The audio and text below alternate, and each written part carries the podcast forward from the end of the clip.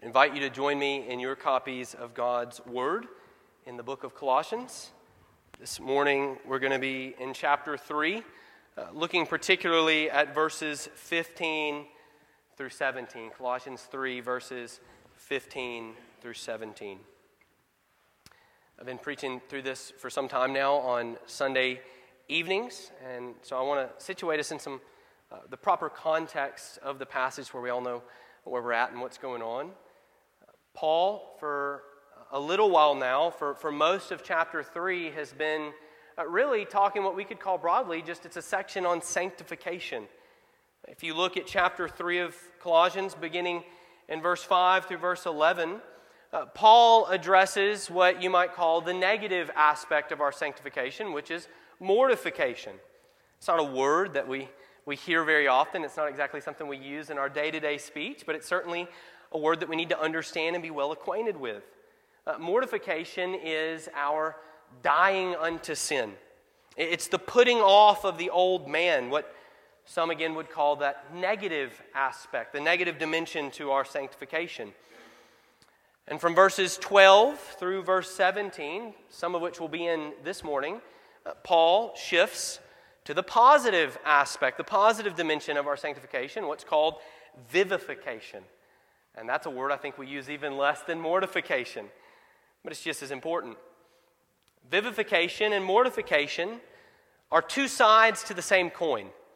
Uh, they're both parts, they're both the two edges of the double edged sword that we could call sanctification. In our sanctification, our growing, our being renewed, our being conformed to the image of Christ, that growth that should be present in every Christian's life, day by day by day by day, we need both of these aspects. You have to have both mortification, the dying of the old man, and vivification, the, the, the renewal, the, the coming to life, the putting on of the new in Christ Jesus. In verses 12 through 14, Paul laid down what has been set before us in our vivification, the task, if you will, that has been placed before us what it is that we are to do, what it is that we've been commanded and instructed to do. In our passage today, verses 15 through 17, it's still part of that broader section on vivification, but we're going to observe the tools that have been given to us to accomplish that task. And I, for one, am appreciative of when God's Word does this. If you've ever tried to assemble a, a children's toy, especially one of those uh, uh, Fisher Price electronics, uh, maybe you're like me and you've tried to put it together at first without looking at the instructions, then you find how much incredibly more easy it is to put together if you actually look at the instructions.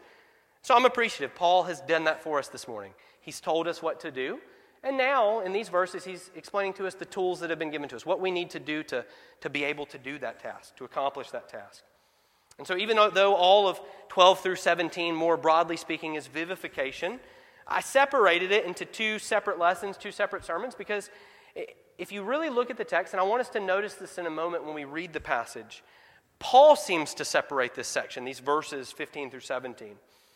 And when we read the text in a moment, I want you to notice a few things. Keep an eye out for it. In each of the three verses that we're going to read in a moment, we find Christ explicitly mentioned. He is in every single one of the verses. We find a command to do something and we find an exhortation to be thankful. I don't think that's a coincidence.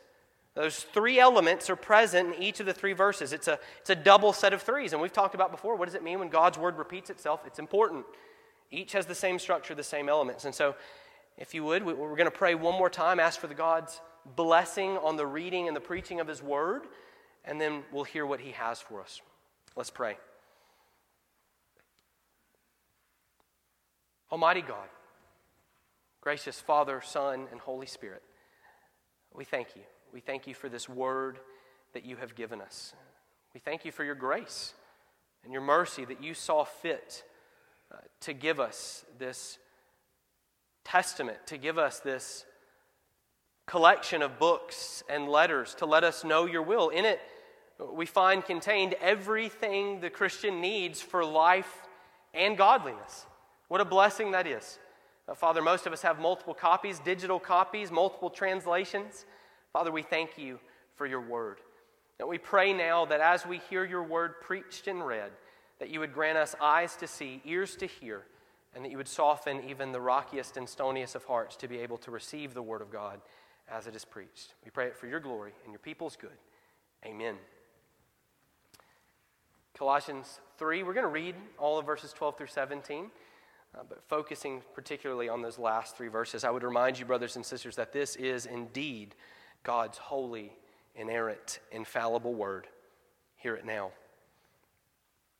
Put on then, as God's chosen ones, holy and beloved, compassionate hearts, kindness, humility, meekness, and patience, bearing with one another, and if one has a complaint against another, forgiving each other, even as the Lord has forgiven you so you also must forgive. And above all these, put on love, which binds everything together in perfect harmony. And let the peace of Christ rule in your hearts, to which indeed you were called in one body, and be thankful. Let the word of Christ dwell in you richly, teaching and admonishing one another in all wisdom, singing psalms and hymns and spiritual songs, with thankfulness in your hearts to God. And whatever you do, in word or deed, do everything in the name of the Lord Jesus, giving thanks to God the Father through him. The grass withers and the flowers fade, but the word of our Lord will stand forever. Amen. Having the right tool for the job, I would say, is, is pretty important. Uh, sometimes you can get away uh, with whatever you have. Sometimes you can make do. You know, sometimes if you're, if you're working on your vehicle and uh, you need a hammer. If you've got a big enough wrench, I have found several times that that can also be a hammer in the moment. But there are oftentimes, I would argue most of the time in life, it is crucial to the success of a task or its failure that you have the right tool for the job. Last week, I got a great example of this from my own son, which tends to be uh, the best examples that stick with me and Carly. Uh, Carly was outside sweeping off the leaves that have been falling that have piled up in our driveway and our steps because our children, no matter how many times we exhort them, watch your feet, look at your feet, don't run so fast down the hill, they never learn. They still sprint headlong because they're so excited to go outside, which more often than not results in bumps and bruises and boo boos. And so Carly was outside sweeping the leaves off the steps and that first part of our driveway, and Liam, being the good, big brother, the, the natural born big helper that he is, Liam started helping. We could put, you know, helping in some air quotes there. He was determined. He was motivated. Y'all, he had all the right attitudes that you would want in a helper, in a worker. He had a good, optimistic attitude. But, but quickly, very quickly, he became very frustrated with himself lately when Liam gets pretty upset at himself. This has been happening for about a month now. If he's trying to do something, whether it be a puzzle or playing with a toy, or in this case, helping out mama, uh, if he can't do it, he'll get so frustrated that he drops whatever he has in his hands and he balls up his little fist and he just goes, hmm. And he'll do it repeatedly. And we have to come over and explain to him, it's okay, bud. Well, well, that's what he did. He got so frustrated, not a few minutes into trying to help mom, that, hmm, and he, he threw it down. That's exactly what he did because he realized after a few attempts that no matter how hard he swept, no matter how much his attitude was in the right place, that the stick he was using wasn't going to get the job done like the broom that mama had. Having the right tool for the job is pretty important. And in our passage today, Paul is making sure that we understand that God has indeed given us the right tools for the job.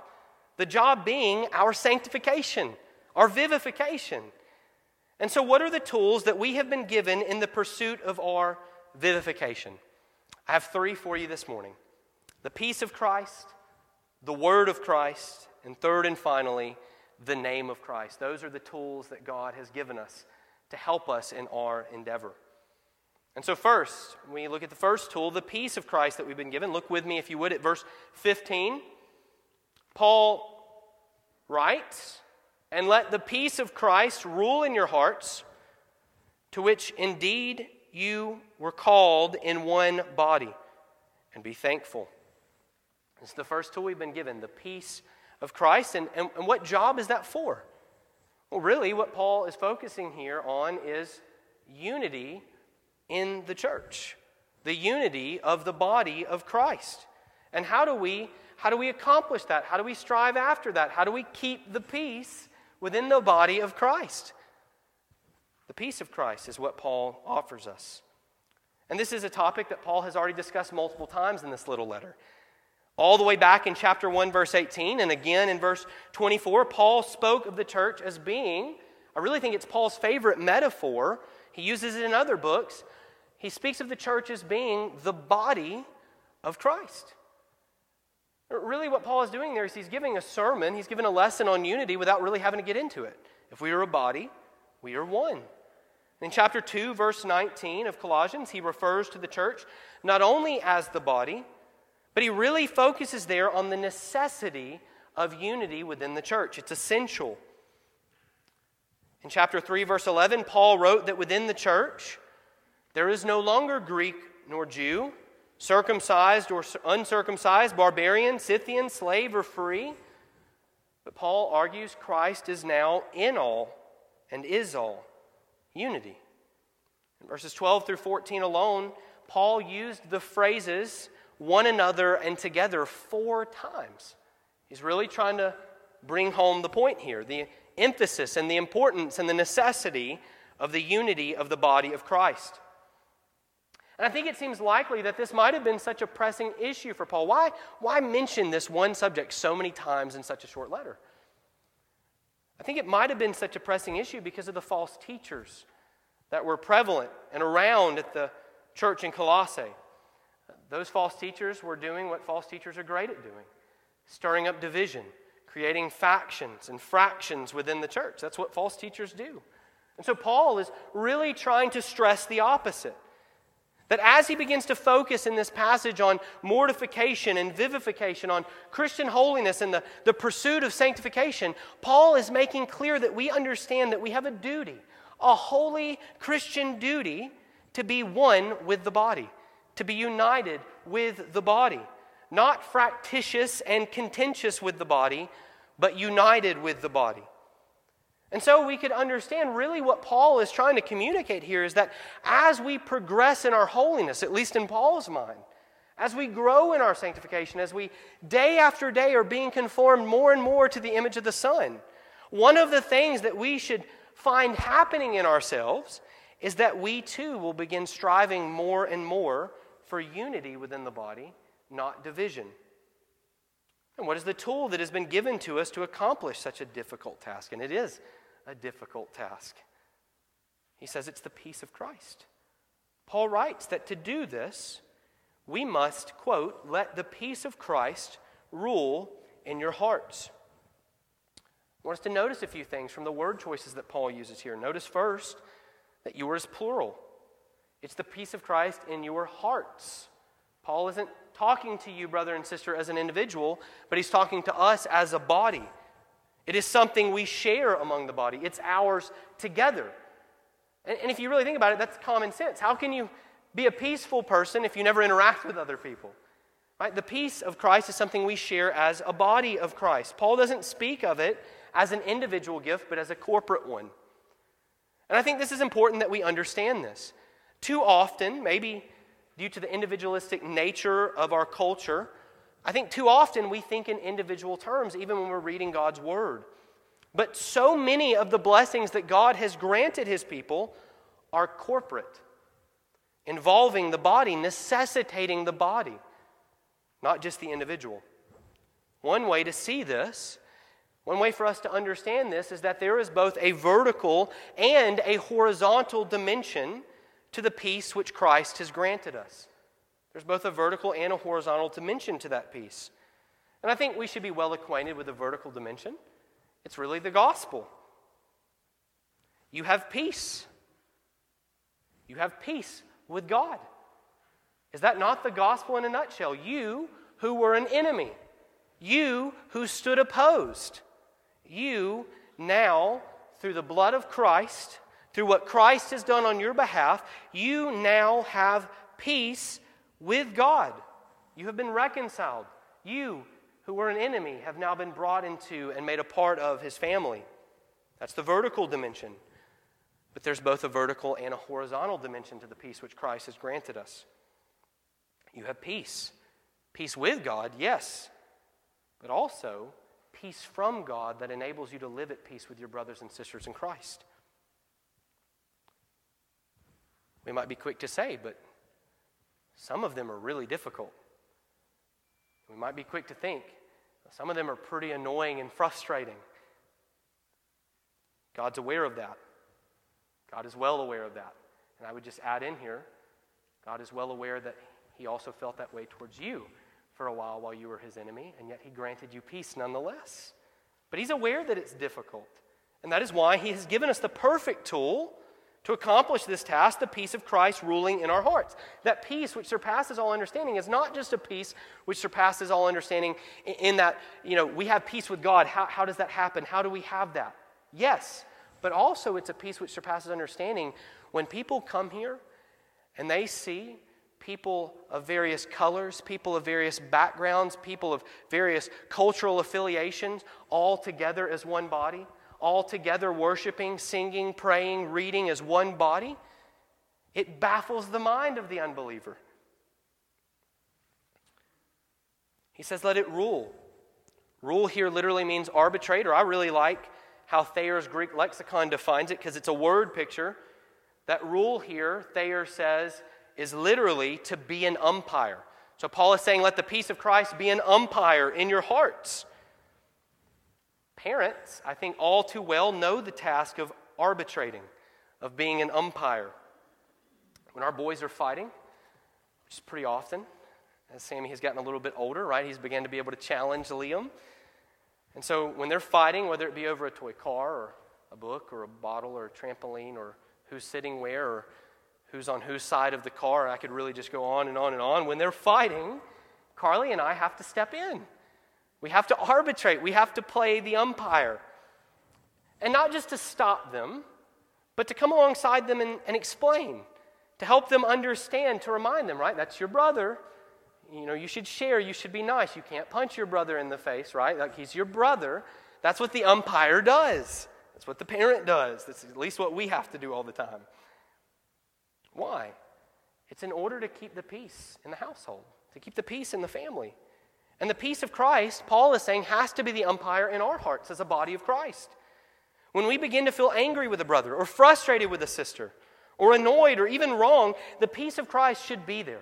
The peace of Christ is there to help us understand, to explain, to remind us, to remind us that we had done far more wrong to God than whatever that brother had done to us. And yet he forgave us and loved us. And notice that command tacked on by Paul and be thankful. It's not random, it's actually critical, it's crucial to the command here to let the peace of Christ rule in your hearts. Thankfulness actually is one of the main things that preserves this peace among the body. Instead of envying your brothers and sisters when the Lord seems to show them particular favor, instead, Paul is arguing, be thankful. Be thankful for his mercies, which he has shown to every single one of us. Instead of being angry with your brothers and sisters when they seem to have done you wrong, be thankful for his grace and his mercy that he has shown to each of us when we have certainly done him wrong. This is an imperative. It's a command from God's word to let the peace of Christ rule in your hearts. Matthew Henry makes a good point here, and we'll end the point, this first point, with this. He says, We are called to this peace, to peace with God as our privilege, and peace with our brothers as our duty. And we can think of it like this you really can't have one without the other, it doesn't work that way. You, you can't pick and choose. The whole idea here is if you have been given peace with God, you will strive for peace with your brothers and sisters. And I think the inverse is likely true as well.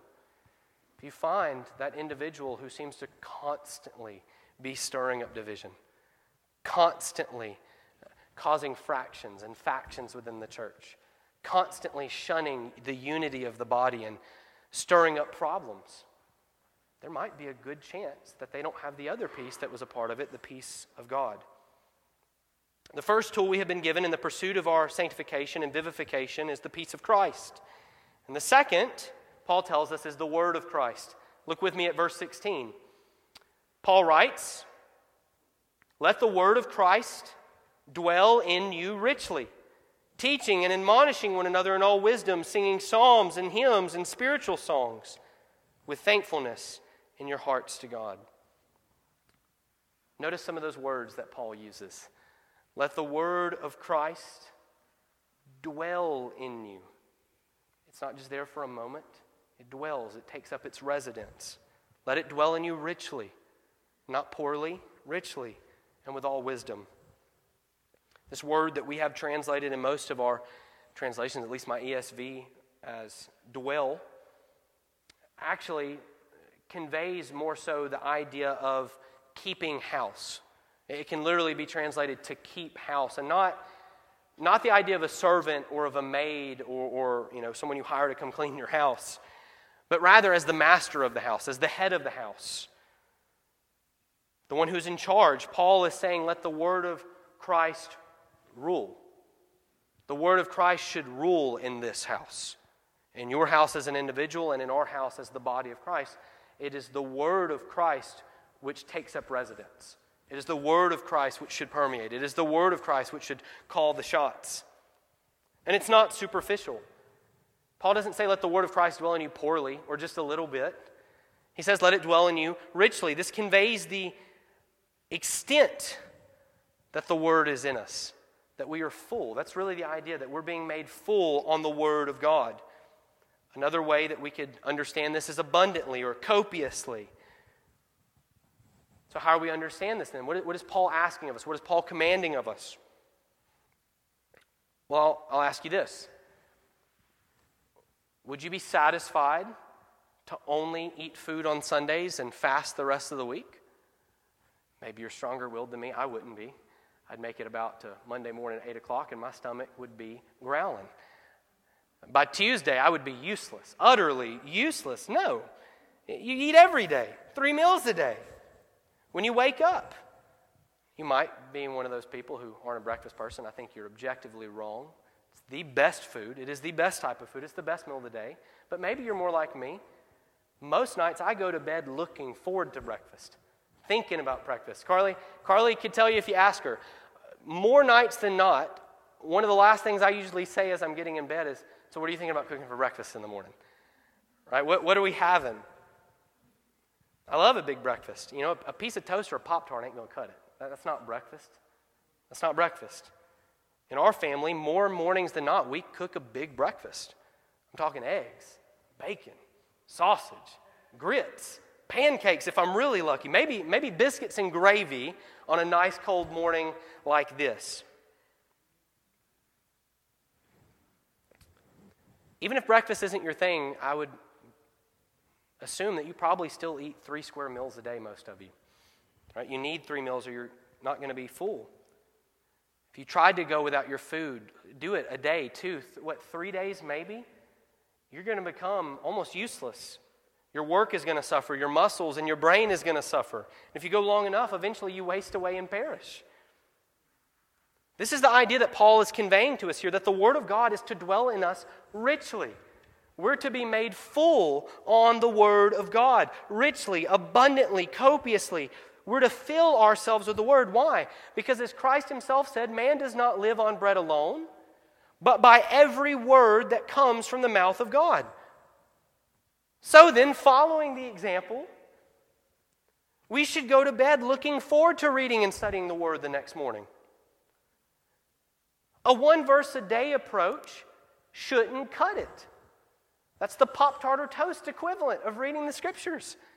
You should not be satisfied with that. Go after the big breakfast. Make time for His Word. Look forward to His Word. Take it in like you would a spread of bacon and eggs and grits and toast. And as you grow in your sanctification, just as we eat more than one meal a day, I think you will find that as you grow in the faith, you will begin to desire His Word at multiple times a day. This is why men like Robert Murray McCheyne, what a gift to the church that brother was and is. This is why in his reading plan that has been so widely distributed and utilized, especially among Presbyterians and Reformed folk, he has two readings of the Scripture a day. Not because he felt like he had to, he desired and yearned to be in the Word more than once a day. He sustains us, He nourishes us. Let it dwell in you richly. Be full. And Paul writes that it should dwell in us in all wisdom. Matthew Henry here points out something I think that makes a lot of sense. He writes that the word of Christ must dwell in us, not in all notion and speculation to make us doctors, but in all wisdom to make us good Christians and enable us to conduct ourselves in everything as becomes wisdom's children. In other words, if the word of Christ is dwelling in you richly in all wisdom, it's not just going to be something that stays up here. It's not just going to be for speculation's sake. It's not just going to be for the sake of impressing people with your broad theological knowledge. It's for doing, it's for living, it's, it's practical. It affects the way we live. In other words, Paul is arguing, Matthew Henry is saying, and I think he's on point here, that you should walk the walk and not just talk the talk. That if you're truly taking in the Word of God in a full manner, in a wise manner, it will permeate throughout your life. But what's the point of hearing if you don't do something with it? Now, how do we do this? Yes, by receiving the Word of God through faithful preaching and through personal readings and studies. But also, also notice Paul says here, by teaching and admonishing one another. This means that teaching and admonishing brothers and sisters is not just the job of the ministers, it's not just the job of the elders. It's actually a task that each one of us who have been called by Christ, who have been saved by Christ, we have a duty and a privilege to be a part of that. First Peter, his whole argument, Peter's whole argument in that chapter in First Peter is that you have been procured. Why have you been saved? To proclaim. And so then, when we let the word of Christ dwell in us richly, we do it not just by hearing it, not just by studying it, but actually by, by sharing it with others. And what's one of the ways that we can do this? Paul gives us a specific example. And it might not be something that you would think at first glance, at first thought. Paul says one of the ways that we do this, that we share the word with those around us, is through our singing, through our worship, through the songs that we sing, brothers and sisters, did you know this that you're teaching those around you?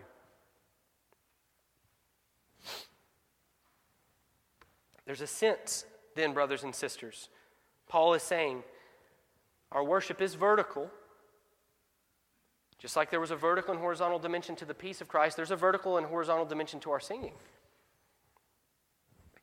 Yes, we sing ultimately to bring praise to God for His pleasure, according to His will, not our own. This is why we shouldn't come to worship saying things like, I don't prefer this worship style, or I didn't like that song. I'd enjoy it more if we did this. That's okay because we're not coming here to worship you. I'm not coming here to worship me. We come here to worship God. It's for God, it's vertical. But there is a sense, absolutely, that Paul is arguing that our worship is horizontal as well. Our worship, our singing, more specifically, your worship, your singing ministers. Did you know that? It teaches and admonishes those around you. And I think this means a few things for us. First, it means that the content of our worship is far more important than the style of our worship. The content of our worship is far more important than the style of our worship. And so, then, whether it's a 500 year old hymn or a worship song written a couple months ago, whether it's sung a cappella or with an organ or with a guitar. What is most important is the content of the lyrics, the doctrine being conveyed, sung, and taught in the song. Understand, brothers and sisters, the sermon is not the only part of the worship service that teaches and proclaims a message. Every song you sing does the same thing. The songs do as well. The second thing I think we can take away from this and I'm going to pick on my brothers and fathers in the faith for a moment. Singing is not optional, it is a congregational duty and privilege. And I really do have to focus a little bit on my fellow brothers in Christ here, my fathers in the faith as well. Our singing is not just something one person, a music director, or a choir or a worship team does. Those things are wonderful blessings. Wonderful blessings that can assist us in our congregational singing. But they shouldn't detract from, they shouldn't take away from. A, a, good choir, a good music director, a good worship team assists the body and helps us sing better as a body. They shouldn't be the primary, they shouldn't dominate. Our worship must be congregational, it must be corporate. We think of churches where the majority of the music is solos and quartets. I love a good solo or a good quartet. Baptist church I grew up in had a good bit of quartet, some really gifted men. But it shouldn't be the case as it was so many times where that was the majority of the music that happened, where the congregation, the entire worship service was just sitting and observing. That's not the worship that has been asked of us. We could think of churches where every light in the congregation is dimmed. The congregation is darkened, blacked out, and there's spotlights on the worship team. What message is that teaching? What, what sermon is that proclaiming? Singing is not optional, it's a congregational duty and privilege. And third and finally, the enthusiasm and devotion with which you sing proclaims a message about what you believe. And that works both ways. You're singing, whether or not you're doing it, and how you're doing it, preaches a message to those around you.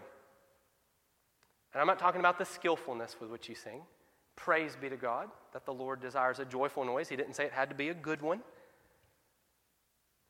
But how you are singing preaches a message.